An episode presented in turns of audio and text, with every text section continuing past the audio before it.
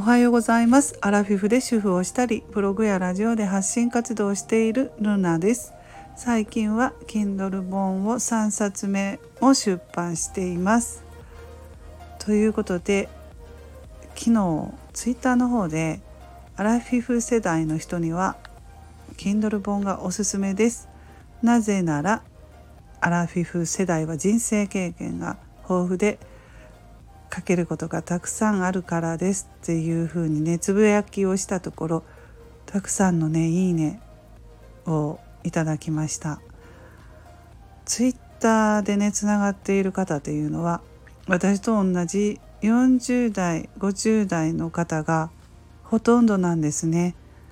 うん、でまあ順調にフォロワーさんも増えていましてこちらの方は。あのやっぱりあの皆さんブログをされている人も本当に多いんですよ。私もブログしてますしあのアラフィフ世代の人でツイッターでつながってる人はブログをしている人が本当に多いです。あの女性の方だけじゃなくてね男性の方もそうなんですよ。うん、なのでね私はあのそのブログを書いてる人の、えー、記事をね読んで皆さんね文章が本当に上手だなと思っていつも読ませていただいてるんですよ。あのやっぱり人生経験が豊富なので皆さんやっぱり何かしらね辛い経験とかもしてますしねこれだけ年齢重ねていたらそしたらあのそうですね。男性の方もうすごく文章上手な方いらっしゃってまああの共通しているのがねたまたまなのかもしれませんけど若い時にあの留学経験をしていてとかいうふうにあの長期1年ぐらいとかねしていてあと帰ってきてから授業をしましてっていう人がたまたまなのかな私のフォロワーさんは多くてそういうブログ記事を書かれていたりしてねでその後授業してちょっとあの授業がうまくいかなくてすごく苦労しているっていうお話を、えー、お二人さんの方でしたね。うん、そういうふうに自分のまあ自己紹介的なこととかも書かれていたし女性であればやっぱり体調不良であのうつ病を経験したとかねやっぱり更年期であのめまいでメニエル病を発症したりとか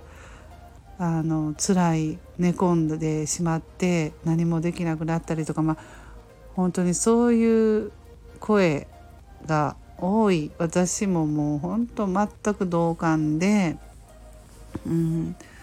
だから Kindle 本をねおすすめしたいなと思って昨日そういうふうにつぶやいたんですけどね。ブログをされているんだったら Kindle 本は全然簡単ですよみたいな感じで。本当にそうなんですよね。あのワードプレスでブログができている方だったら Kindle 本ってねあのそれに比べたら全然簡単なんですよ。ただ最初の取り掛かりが難しい風に思って私もねハードルが高いかなと思ってましたけどあの3冊も書いてみたら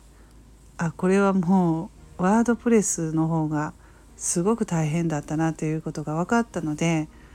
あのアラフィフ世代に限らずあのそうですねシニアの方って言っていう言い方でいいのかな、うん、シニア世代の人でも。ワードプレスをしているのであればね。全然 Kindle 本は出版できるので自分のね人生経験なんかも書いたりして、うん、本を本にして残すっていうこともねおすすめしたいですね。そうこういう時代なので昔はねそんな本って出版できなかったけどすごく何でもできる時代で本も出版できるので、うん、でそれで収益化ができたら、